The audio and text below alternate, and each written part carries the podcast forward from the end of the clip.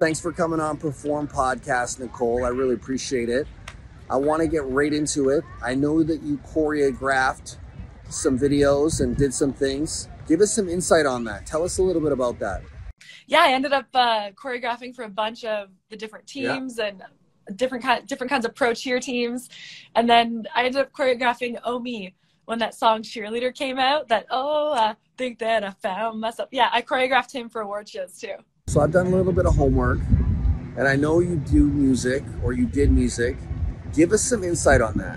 Gosh, well, a lot of people might not know that I'm doing music, and I do music, and I've worked in music and written music for other people for years, and worked in mm-hmm. musicals since I was a kid. I got to see Donny Osmond again a couple months ago, and I hadn't seen him in years.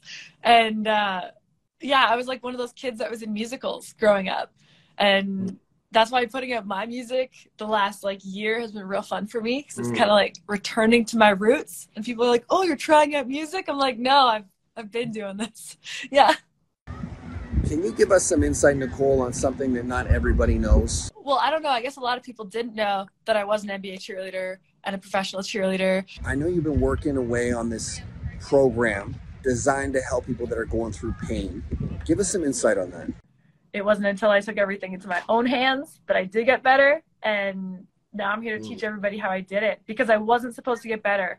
And if I kept doing what the doctors told me to do only and just kept popping pills, I would have never gotten back to life. So I'm coming back with all the hacks for everybody. If you are consuming a lot of sugar, you will be sore and you will, whatever pain you're in, you're going to increase it with your sugar intake.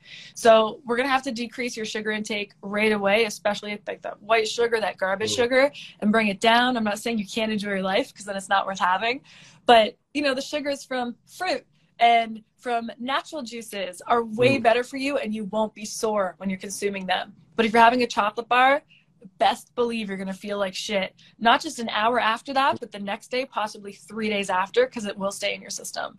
So sugar equals sore that's just one. Hydration massive. These are just like the baby points. We get into the into the nitty gritty in the course. But like hydration your body and your nerves and your muscles specifically your nerves are comprised of as you mm. know water. If you are drinking soda that's sugar mixed with water. It doesn't count. It's actually going to make you more sore.